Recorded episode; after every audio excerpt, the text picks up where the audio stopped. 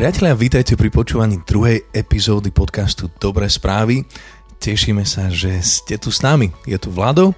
Je tu Martinka, ahojte všetci, veľmi sa tešíme, že ste si naladili dobré správy.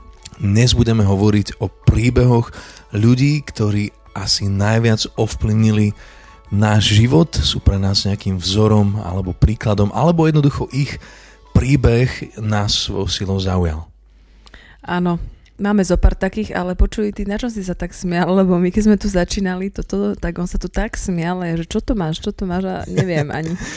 Mne vždy dobre padne pred našim vysielaním, že si pozriem nejaké vtipné videjko. Ale nie len pred vysielaním. Dosť často je pred spaním a tak celkovo. Áno. Celkové. Myslím, že celkové. Dobrá správa niekedy môže prísť aj formou a takého videjka, ktoré vás rozosmeje, keďže už tie správy sú také vážne a je tak veľa problémov.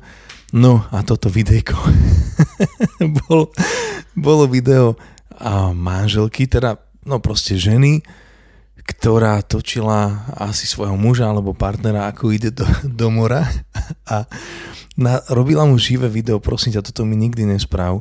A do toho živého videa hovorí, že mu kúpila cez internet plavky, ktoré sa vo vode rozpadnú. a už vedela, čo asi ich čaká, čo ju čaká a jednoducho um, on proste v tej vode sa to začalo mu celé rozpadávať, boli tam aj iní ľudia a on z tej vody nemal ako výjsť a volal na ňu, aby mu pomohla. A ona sa len smeje, smeje, smeje a on chudák potom nejak sa tak držal vpredu, vzadu a proste potom sa vrátil späť na deku. No a neviem, ako by to dopadlo v našom prípade. Ja som normálne rozmýšľala, že kde kúpim také plavky. Plavečky. Prosím ťa, to... Um, dobre, budeme teraz hovoriť už teda na a tému príbehov. Myslím si, že málo čo dokáže tak pohnúť a ľudským srdcom ako, ako príbeh človeka. A aj o tom bude tento podcast, bude o ľudských príbehoch. Kto sú, Martinka, takí ľudia, ktorých životný príbeh teba asi najviac ovplyvnil? Ja som túto otázku chcela dať prvú tebe. Tak od, odvraciam ju a hovorím, že Vládko daj. to je jak tenis. Dobre, loptička je na mojej strane. Tak daj ty jedného, ja jedného, vieš, aby sme boli. Dobre, ja by som ešte takéto pravidlo, naši podcastery, ak s nami súhlasíte, a rozoberieme maximálne troch. Hej. Viacej, neviem, či zvládnu. Dobre, ja, ja poviem takých svojich, aj žijúcich, aj nežijúcich. A Dietrich Bonhoeffer, to bol určite pre mňa jeden z nich. Človek, ktorý sa postavil Hitlerovi a, a bojoval za spravodlivosť v nacistickom Nemecku. Komensky. Ty ideš rovno všetkých troch? Ja vymenujem všetkých, či ideš na striedačku? Ja som myslela tak. No. Dobre, tak idem ja teda. Tak Dietrich Bonhoeffer, čo dáš ty? Ja dávam Nick Vujčič. No počkaj, toho mám ja tu tiež v poradovníku. Ale ja som sa s ním stretla. Mm, dobre, a ja, ale okej. Okay. Dal mne hak. Dobre, potom môj starý otec. Otec? Môj starý otec Žák detko Žák, ktorého som nestretla. To a toho si vyberám, o tom by som rád vám dnes niečo povedal. Ideš ty? Ja, ja by som dala tiež teda babičku Aničku a detka Miška. Ty opakuješ po mne takéto rodinkárstvo. I am inspired. rodinkárstvo. A ja by som povedal ďalší a teda tohto si mi vyfúkla, tak tu mám C.S. Lewis, jeho knihy mám veľmi rád, človek, ktorý mal ťažký život a ktorý ma veľmi ovplyvnil hlavne teda v, mojich, v mojom rannom veku mládí počas mojich štúdií. A ja by som dala Heidi Baker, misionárku z Mozambiku. Super, dobre, tak neviem, koľko sme vymenovali, ale teda a začni asi ty tým svojim prvým. Nick Vujčič, neviem, či ho niektorí poznáte, ale teda on je celkovo, celkové dosť známy. Je to mm, človek, ktorý e, vlastne nemá nohy a nemá ruky, teda respektíve má len také akoby pahylky. Iba jeden, na jednej nohe? Na jednej nohe má ako keby jeden prst, palec, alebo ako no. palec, no. A na druhej má len také kyptiky. A potom ruky, neviem, nemá, nemá vlastne, má len také kyptiky a vlastne je aj nízky vzrastom. Ale on, je, on má neskutočnú charizmu. A on má aj také jedno heslo. A ja som Nika objavil už, už veľmi veľa rokov dozadu, keď chodil ešte po školách a hovoril k mladým ľuďom, ktorí zvažovali samovraždu a tak ďalej. On má také, také heslo, on je, on je obrovský humorista, on si zo seba robí srandu napriek jeho veľkému handicapu a má také, že žiadne ruky, žiadne nohy, žiadne problémy. Áno. Je veľmi, on je veľmi bystrý, veľmi pokorný človek.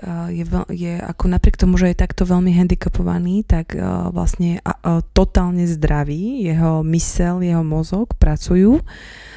Je veľmi žiadaný speaker vlastne po už celej Amerike. V podstate dosť veľká časť sveta ho už pozná, pretože on je taký veľmi známy. No a nám sa podarila taká úžasná vec, ešte keď sme viedli Exit, tak vo veľkej kinosále Exit Istropolisu sa konalo takéto stretnutie s Nikom Vujčičom, ale ktoré bolo primárne ako keby pre biznismenov, biznismenov mm-hmm. ktorých ja mal sa, motivovať, nie? Ja som sa ho snažil aj na Exity pozývať, aj som sa dopracoval k jeho manažerovi a ten mi povedal, že majú za deň 200 pozvaní. No. Ale tak predstavte ale si... nakoniec prišiel a úžasné bolo, že sme to nemuseli ani celé organizovať, ale mohli sme sa s ním stretnúť. Také to bolo príjemné, že on teda hovoril pre tých biznismenov a to bolo super, že tie listky boli veľmi drahé. Na 50 Nika, eur. 50 eur jedna Pretože oni vlastne uh, ako títo biznismeni si to zaplatili a tak, no ale úžasné bolo, že nás niekto pozval a niekto zavolal Vlado, Martinka, nechcete ísť, rád by som vám daroval dva lístky. A Počkej, ten niekto bol náš kamarát Michal, na vozíčku, pre ktorého bol Nick Vujčič obrovským hrdinom v tom, ako na sebe makal. Pamätáš si ho, Miška? Miško, jasné. S ním sme jasné, tam boli. Jasné, áno. Moment, keď uh, vlastne sa s ním rozprávali tí biznismeni, dávali mu rôzne otázky a potom Vládko sa tak postavil a spýtal sa ho otázku ohľadom viery. Pamätáš si, akú otázku si sa ho presne spýtal? Bol tam asi tí, cez mm-hmm. tisíc ľudí tam bolo na tom mieste. Pamätám si, že celé to bolo tak veľmi biznisovo ladené, ale na záver dali priestor a pre otázku. A keďže ja som vedel, že on je veriaci človek, ale nebol tam nejak veľmi priestor asi o tom hovoriť, tak som sa len na záver spýtal, že kde on čerpá silu. A, a, a vlastne on to celé ukončil tým, že povedal o svojej osobnej viere a celé, celá tá kinosála tam zrazu mohla počuť to, čo sa možno ani v jeho biznis knižkách nedočíta. Áno, bolo to veľmi silné. Ja si pamätám, jak eh, Vládko bol taký, ja som ho pozbudzila, daj mu otázku, daj mu otázku, nech otvorí konečne to evanelium, poďme, poďme. A nakoniec sa ho Vládko vlastne spýtal a bolo to veľmi vzácne, lebo sa to tak otvorilo, ale to, čo bola sila, že my sme vlastne po tom stretnutí mohli sa s ním stretnúť a modliť sa za neho. Modlili sme sa spolu za jeho manželku, za jeho rodinu. On bol vtedy ešte slobodný, nám hovoril, že dostáva denne stovky listov od rôznych žien a e-mailov, ale že skutočne túži potom, aby to bola Božia žena, s ktorou bude môcť mať rodinu. A vlastne potom to bolo také silné, že e, ma objal, ako on nevedel tak veľmi objať, ale ak má tie vlastne tie kryptiky, tak ma objal tými obdikmi, e, bradou, bradou sa tak zaril. A bradou veľmi silno. A ja si pamätám ten moment a mne vyhrkli slzy, lebo keď vás objíme zdravý človek, ktorý má absolútne všetko super, ruky, nohy, všetko perfektne funguje, tak je to, je to také, že vzácne, ale keď vás objíme človek, ktorý nemá poriadne ani ruky, ani nohy, a objíme vás vo všetkej sile, ktorú vie dať do toho objatia, tak to je ešte ako keby taká sila, tak mne rovno vyhrkli slzy a sme sa hneď mohli na tom mieste za ňo modliť. A dnes Nik Vujčič má už manželku. Štyri deti. Dokonca majú štyri deti. Má takú aziatku, neviem, mm, proste takú veľmi peknú ženu a je to, je, to, je to silný príbeh, môžete si ho nájsť na Instagrame Nick Vujčič a môžete ho sledovať. On má veľmi, veľmi pozitívne a dobré príspevky o živote a je takou veľkou inšpiráciou pre mňa. Asi čo si môžeme z jeho života zobrať je naozaj tá perspektíva na život. Dnes sa veľa ľudí vyhovára na všetko možné, prečo nemôžu to, prečo nemôžu tamto. Ale Nick vždy mňa tak pozbudí v tom, že on, on sa na nič nevyhovára, zobral svoj život aj so všetkými handicapmi tak ako je a, a proste a žije ho úplne na maximum. A takže Nick bol taký náš spoločný, ale dobre, teda ty ja si ho vybrala. Ja pocit, že si to viacej do, dohovoril za mňa. Môžeš ty za mňa dohovoriť. Bonhofera. Moje, moje, moje, môjho ďalšieho. Ale o ňom nič neviem. Bonhofera? Ale o ňom nič neviem. Skoro. Ja som čítal jeho knihu práve minulé Vianoce. To bola taká, taká hrubokánska.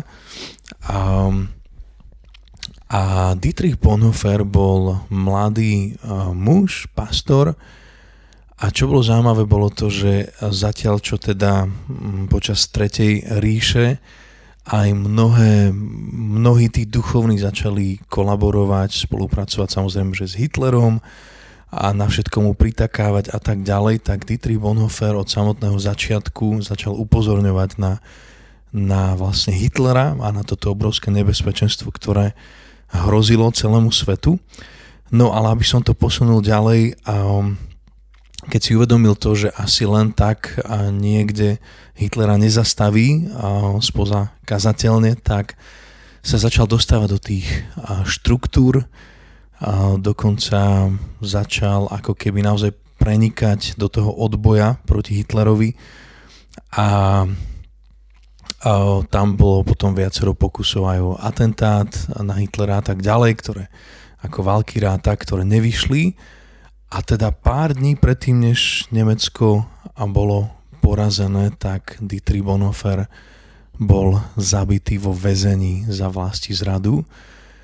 A tá kniha je veľmi silná v tom, že on išiel do obrovského rizika, išiel proti obrovskému davu. A naozaj smutný fakt je ten, že, že aj práve tí ľudia, a viery, ktorí mali bojovať za spravodlivosť a tak ostávali ticho a on jednoducho neostal ticho a stálo ho to v konečnom dôsledku jeho život. On bol Nemec?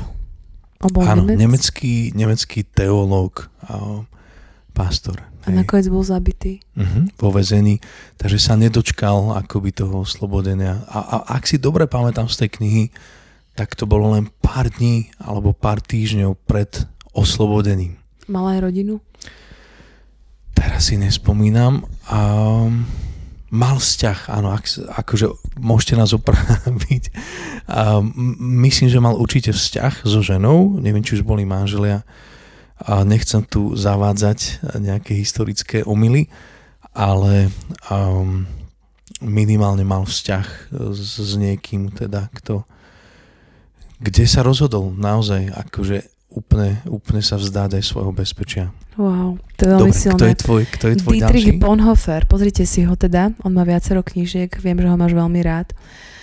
Môj ďalší je moja babička, moja babička uh, Anička a vlastne môj detko Miško. Miško odišiel minulý rok v marci, vlastne ešte tak... Tento rok. O, te, áno, tento rok v marci, tesne pred koronou, takže už nie je medzi nami. 2. marca. Aj nám veľmi chýba, chýbaš nám. Mal 90 rokov. 90, ešte sme spolu tancovali na jeho 90 aj ľudovky, aj všetko som Hm. ho vykrútila aj ono mňa, ale už teraz uh, vlastne potom, potom nám odišiel. Čo ma veľmi mrzí, že som sa s ním nestihla tak rozlúčiť, ale vlastne sa s ním nikto nestihol tak úplne rozlúčiť, no ani táto moja babička Anička. Babička Anička je veľmi vzácna žena, ktorá, ktorá um, je žije, je plná prírozume, má dnes už 85 rokov. Ako dievčatko vyrastala vlastne na Košariskách, to je Štefanikové rodné miesto, Košariska pod Bradlom vlastne, krásna dedinka. No a babička vlastne sa vydala za, za Nemca pôvodom, ale teda on bol taký Če- Čechoslovák, ale teda nemeckého pôvodu a mala s ním tri deti, to bol vlastne môj dedo, mali dievčatko a potom mali ešte dvojčky. To bolo také vzácne, že vlastne v tom 62. roku, keď sa tie dvojčky narodili a jedna z nich bola vlastne moja mama, tak uh, babička hovorí hlavnému pri- primárovi v nemocnice, mňa kopie aj tu, aj tu, pán doktor, ja čakám dvojčky. A primár je hovorí, no vy určite nečakáte dvojčky. A keď rodila tie bábetka, tak porodila jedno a vlastne v nemocnici hovoria, že no pani, pani, pani Anička, vy tam máte ešte jedno bábetko, takže porodila vlastne dve, ale vôbec No, to nevedela. bola tvoja mamina. To bola moja mama Hm. tá druhá, veľmi vzácna.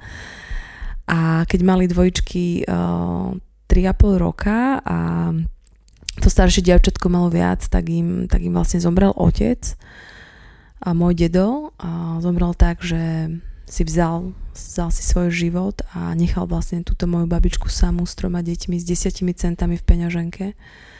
A bolo to naozaj také veľmi ťažké obdobie pre nich, že ich vychovávala sama vlastne celý život a žili veľmi skromne. veľmi skromne, ale mali sa veľmi radi a veľmi sa ľúbili. A babička je veľmi silná osobnosť o, v tom, že ona naozaj nemá strach, je vyrovnaná so životom, je vyrovnaná s Bohom, je vyrovnaná sama so sebou. Viete, niekedy sú takí ľudia, starší ľudia, že je vidno na nich, či sú vyrovnaní so životom alebo nie sú. Sú také rôzne typy. Niektorí Aj so smrťou asi vyrovnaní. Áno, závislí sú niektoré typy týchto starších ľudí a neprajú mladým a niektorí sú takí, že sa tešia z mladých, že tešia sa z detí a sú také rôzne typy, to proste na geriatrii sme to študo- som to študovala, ale teda moja babička je jeden z tých typov, ktorý je nesmierne vďačný, nesmierne, mm, myslím si, že mala taký, hoci nie ľahký, ale veľmi plný život. Teraz má toľko vnúčat, toľko právnúčat, takže je to veľmi vzácne, že jej život bol napriek tejto strate veľmi plný a predstavte si, že moja mamina urobila takú úžasnú vec, dneska sa to už moc nenosí, ale napísali listy. A Martinka, ťa doplní pre ľudí, ktorí nás počúvajú, teda ten prvý detko, o ktorom hovoríš, si vzal život. Áno. Babička ostala sama, celé roky vychovala tri deti úplne sama. Áno. A potom teda keď mala okolo stretla detka Miška 50 vďaka, rokov, okolo vďaka 50 vlastne rokov, svojim no. dcerám. A ty spravili takúto vec, že oni napísali napísali inzerát a babička o tom nevedela. A zrazu jej začali chodiť listy. A hovorí, že kto mi to píše, kto mi to píše a vlastne písali rôzni takíto chlapici, ktorí chceli pozvať na, na kávu alebo proste na niečo, aby sa spoznali. To bola taká zoznamka. Taká online zoznamka, akurát vtedy. Listová. Vtedy to vychádzalo raz za mesiac niekde v novinách. Áno, ale ako A ľudia listy. museli písať listy Áno, na to reagovať. Listy. Wow, no a dneska...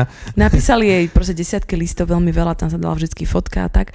A ja hovorím, babi, a ty si išla na nejaké rande? A babi mi hovorí, že no, že hneď ten prvý to bol najväčší debil, akého som stretla. Ja, že babi, to fakt, no mal, mal fialovú košelu s bielými bodkami, ešte som musela za ňo zaplatiť aj pivo. Ale čo na fialovej košeli zle? Ja no, mám fialovú to košelu. bolo celé. Toto už je len detail. Bez bodiek. Ale toto už je len detail tá košela, ale že ešte aj za ňo musela zaplatiť. Mm-hmm. Jednoducho nerozumeli si, no ale nakoniec prišiel tento detko Miško, no a s ním si sadli a keď mala 50 rokov, tak ju požiadalo ruku a znova sa zobrali. A žili spolu koľko rokov ešte? Ďalších, tak ona má 85, ďalších 35 rokov. Vlastne toľko, koľko rokov. ja žijem. Áno. Ja si pamätám, keď som ťa teda Martinka stretol. Inak toto je taká predchuť a niektoré také tie pikošky aj z nášho života vám prinesieme v tom ďalšom podcaste, ale babička Anička, jedna z najsilnejších takých osobností, aké poznám. Ona je veľmi priama, veľmi jasná a veľmi silná statočná žena. Ju človek stretne a vie, že táto žena si naozaj prežila ťažké veci, ale aj vďaka tomu asi dnes má taký obrovský nadhľad a aj taký zmysel pre humor a detko Miško bol najlepší tanečník, akého som ja kedy v živote stretol. Mal veľmi rád harmoniku. On ma zahambil teraz už na tej 90 som cítil, že už naozaj akoby už mu tá sila dochádzala, ale ešte na, pamätám si jeho narodení, keď mal 85, 88, 89, on vytancoval všetkých navôkol a bol tak plný života, nikdy sa nesťažoval, nikdy, nikdy akoby nemal potrebu hovoriť o všetkých svojich uh, zdravotných problémoch. Vždy, keď stretol kohokoľvek, sa zaujímalo o to, ako sa ten človek má a môj taký taký tajný cieľ, inak ty si mi fakt zobral mnohých mojich hrdinov, ale a ty si ešte je to, že keď sa, keď sa ja dožijem 90 tak by som chcel mať toľko elánu, ako mal detko Miško. Ty zlatý. A tvoj detko čo? Prejdem teraz ku môjmu starému otcovi a to bol taký ten z tých mojich už bližších. Môj starý otec bol a, veľmi výnimočný v tom, ako ako mi vedel rozprávať príbehy a ešte ako mladému a mužovi a mladému chalanovi ja som vyrastal v podstate v, v, takmer každé leto som chodil na celé prázdniny k mojim starým rodičom na záhorie pri Senici sa dedinka volala Hlboké. A tam som vlastne chodil na dva mesiace a každú, každý voľný víkend, keď som mohol pretože môj starý otec bol pre mňa úplný hrdina. Nielen to, že keď som mal 14, tak mi daroval motorku, ČZ 175, perfektnú. A, ale pretože a bol človek, ktorý, ktorý a rozprával vedel rozprávať úžasne príbehy a, a ja, moji rodičia sa až niekedy tak čudovali, že ja som niekedy dokázal počuť už aj desiatýkrát ten istý príbeh, ale častokrát nás rodičia našli, ako som tak sedel pri mojom starom otcovi a on mi len rozprával príbehy z druhej svetovej vojny, čo všetko zažil. A tiež nemal ľahký život počas komunizmu a všetko a ťažko tvrdo pracoval. Ale pamätám si jeden taký príbeh, ktorý mi povedal, keď bojoval vo vojne a stretol sa na nejakom mieste teda s nepriateľom a obidvaja boli ozbrojení, pozerali na seba a hoci boli z dvoch nepriateľských teda um, armád, tak ani jeden nevystrelil. A on vtedy vral, že pozerali sme na seba, držali sme zbrane, ale zamysleli sme sa nad tým, že aj za týmto vojakom je určite ukrytý príbeh, jeho rodina, jeho manželka, jeho deti. A vlastne on on nevystrelil a ani ten druhý nevystrelil. Takže to je len taký príbeh, čo ma poznačil. Wow, to je zácne veľmi. A vďaka tomu sa narodil tvoj otec a vďaka otcovi ty. Áno, a priznám sa, že ešte taký jeden silný moment, keď môj starý otec zomieral v nemocnici, keď mal mozgovú porážku a, a boli sme v Senici a ja som bol ešte vtedy mladým, mladým chlapcom, tínedžerom, tak už nemohol rozprávať, nevedel, nevedel už nič artikulovať a komunikoval so mnou tak, že ma držal za ruku a vždy, keď len chcel ako povedať áno, tak mi ju tak stlačil niekoľkokrát a to boli momenty, na ktoré, na ktoré nikdy nezabudnem. To bol taký jeden z mojich ďalších hrdinov. Dedovia naši, ak nás počujete práve na tomto podcaste, tak uh, vás pozdravujeme, lebo nám chýbate. Pozra- posielame vám pusku do neba, lebo ste tak vzácni. Chýbate nám obidvaja, starý otec aj dedo Miško. Chýbate nám. A kto bol taký tvoj ďalší? Taký ďalší človek, ktorého si nesmierne vážim, je Heidi Baker, misionárka z Mozambiku, pôvodom američanka, ktorá sa vlastne presťahovala do, do rôznych krajín, prijala toto povolanie, najprv žili niekde v Ázii s dvoma deťmi, spávali na zemi, kade tade, proste v zime, narodili sa aj dve deti, mala chlapca a dievča spolu s jej manželom Ronaldom. Ale veľmi vzácne je to, že oni prijali toto povolanie slúžiť uh, v Afrike, v takej maličkej krajine Mozambiku, ktorý leží priamo pri oceáne. A je to až neuveriteľné, ale, ale oni vlastne, uh, tento celý Mozambik o nich vie, pretože oni ten Mozambik naozaj prevrátili hore nohami. Cez ich ruky sú tisíce a tisíce sirvot, ktoré môžu byť nakrmené, majú tam rôzne domovy, a v podstate to, na čo ona je asi tak najviac zameraná, sú práve tieto siroty, sú to deti, ktoré sú na ulici opustené, bez mamy, bez otca, s HIV pozitívnymi nálezmi, e, chore a, a tak ďalej. A ona, ona hovorí taký jeden príbeh.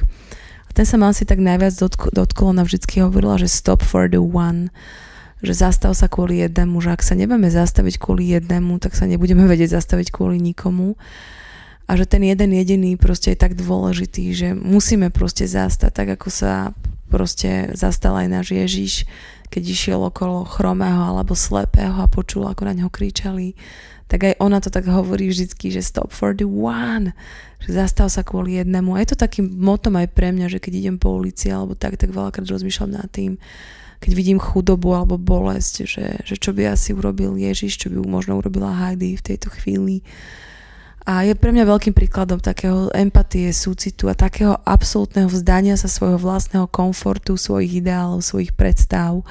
Ona bola kedysi baletkou, tanečníčkou, výbornou. Ale wow. rozhodla sa robiť vlastne takto misionárku. Naučila sa ich reč a žije vlastne už veľmi, veľmi, veľmi veľa rokov v Afrike s najväčšími eh, sirotami vo, vo, vo veľmi veľkej chudobe kde sa vlastne stará a riadia tieto sirotince a krmia tieto deti. Takže ona je pre mňa veľkým príkladom v tom, že, mm, že sa vzdala všetkého, išla si proste za tým, čo, do čoho bola povolaná a, a, ja, a ja v tom vidím veľký zmysel. Vzdať sa svojich vecí, aby, aby som mohol zmeniť aby som mohol zmeniť život aj keď len jednému, jednému jedinému dieťatku, ktoré, ktoré proste dostane nájsť, dostane lásku, dostane objatie ak sa nemýlim, tak a táto ich služba denne krmi vyše 5000 detí v Mozambiku, v Afrike A keď som počúval niekedy aj príbehy, že sa im veľakrát stalo, keď, keď na nich mierili so samopalom a, a, a začali univerzitu. Ak, ak si to dobre pamätám, že začali naozaj prinášať týmto deťom v Afrike úplne nové možnosti aj skrze vzdelávanie ich služba sa volá, ak by to niekoho zaujímalo, Iris Ministry a majú vlastne už teraz po, celej, po celom vlastne svete rôzne takéto, takéto stanice, už sú aj v Ázii, sú v Afrike, sú skoro na všetkých kontinentoch Iris Ministry. Čo mi asi úplne, mm, ona je síce tvoja, ale jedna vec, ktorá mi úplne vybila poistky, keď som raz počúval a Heidi naživo hovoriť o tom, ako jeden z chlapcov ktorého si vlastne zobrali akoby takto z ulice, tak a napadol a sexuálne zneužil jej vlastnú dceru. Hej. A bolo, fú, bolo niečo priam neuveriteľné počúvať akoby aj ju, aj ako rodičov, ako sa s tým vysporadovali a ako, ako nakoniec aj voči, teda samozrejme so svojou dcerou, ale aj voči tomu chlapcovi, tomu mužovi, ako sa voči nemu akoby tak a vystreli s odpustením. Hoci toto si asi nevie predstaviť nikto z nás, ale hovorí to o veľkosti odpustenia ich srdca. A môj taký, tretí, hej, posledný, ty už si, ty už si mala poslednú teraz, Heidi. Tak ja dám svojho posledného a ja tu mám naozaj ešte viac, ale na to si myslím, že je nám blízky nám Slovákom aj bratom Čechom a to je Komenský. Janamus Komenský, a ktorý vyrastal v Čechách na Morave a mm, to bolo asi dve letá dozadu, keď som čítal jeho knihu Labyrint Svieta a raj srdce a, a som si povedal, že aký človek mohol takúto knihu vôbec napísať. Ona je písaná tak obrazotvorne, s takou predstavivosťou, s takým, s takým darom, akoby vytvárať v ľudskej mysli príbeh, predstavivosť a tak.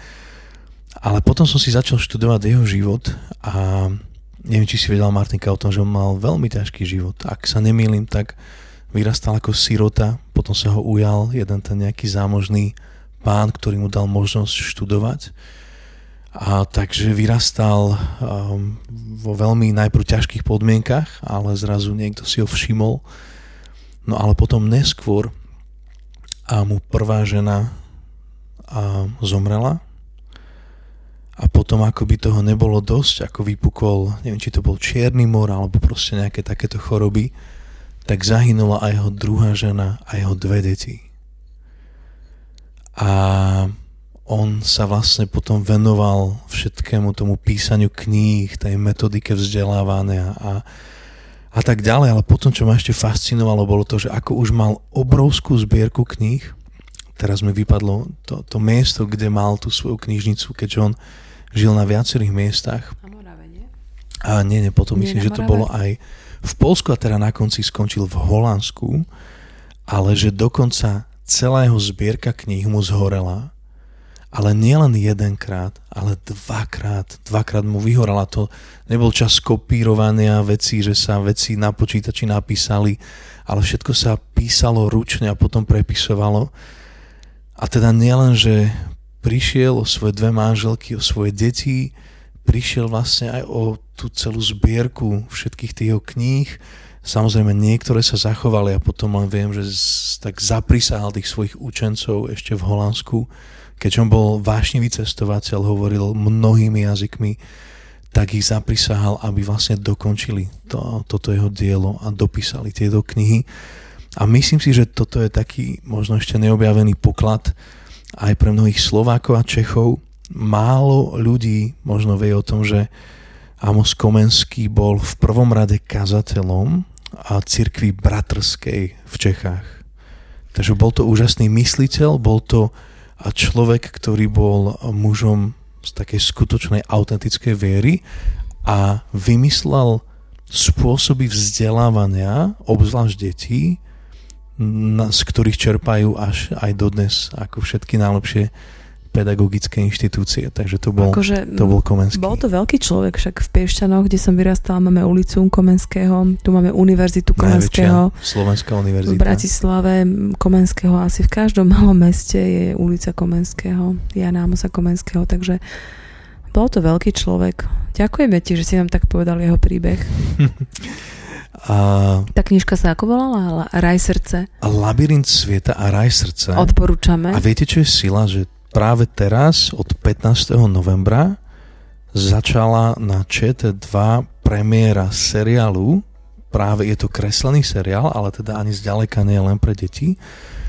A mám to akorát otvorené pred sebou. Je to 24 dielov, a vždycky na pár minút, myslím, že na 50 minút, vždy chvíľku po pol siedmej na ČT2. Čo je to dvojka? Dvojka. Musíme si to dať nahrávať.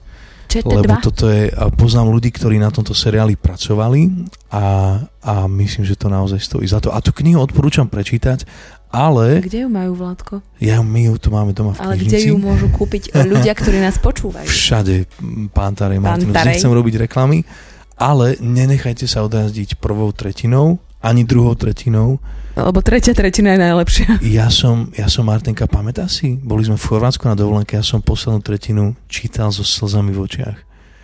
Každá kapitola tej poslednej tretiny som, som plakal. Nesmierne silná Sme kniha. veľmi radi, že ste dneska s nami boli. Možno ste si s nami aj poplakali, polútostili, pospomínali na niekoho blízkeho, na nejakú vašu osobnosť, na niekoho, koho vy máte radi. A sme radi, že sme mohli trošku otvoriť naše srdcia v tom, že koho my máme zase radi a možno, že máte takých istých, ako máme my. Akokoľvek, tešíme sa na ďalšiu epizódu videopodcastu s vami. Áno, takže dneska to boli príbehy iných ľudí. V tom ďalšom, treťom podcaste by sme vám radi povedali niečo z toho nášho príbehu. Veríme tomu, že každý jeden z nás má príbeh a ak náhodou zažívaš takú a možno obdobie, ktoré nie je zrovna najľahšie, tak ako to raz niekto múdry povedal, že toto nie je záver a tvojej knihy, toto je len jedna kapitola. Mhm. Takže čokoľvek sa deje a uvedom si, že aj, aj toto je len kapitola, ktorá skončí, aby sa mohla začať písať tá ďalšia. Tá nová. A teda s tým našim príbehom sa s vami radi podelíme v ďalšom podcaste. Nezabudnite si nás dať odoberať na Spotify alebo kdekoľvek, kde nás odoberáte a tešíme sa na vás pri ďalšej epizóde. Tešíme sa na vás a posledný odkaz Stop for the one. Ahojte. Ahoj.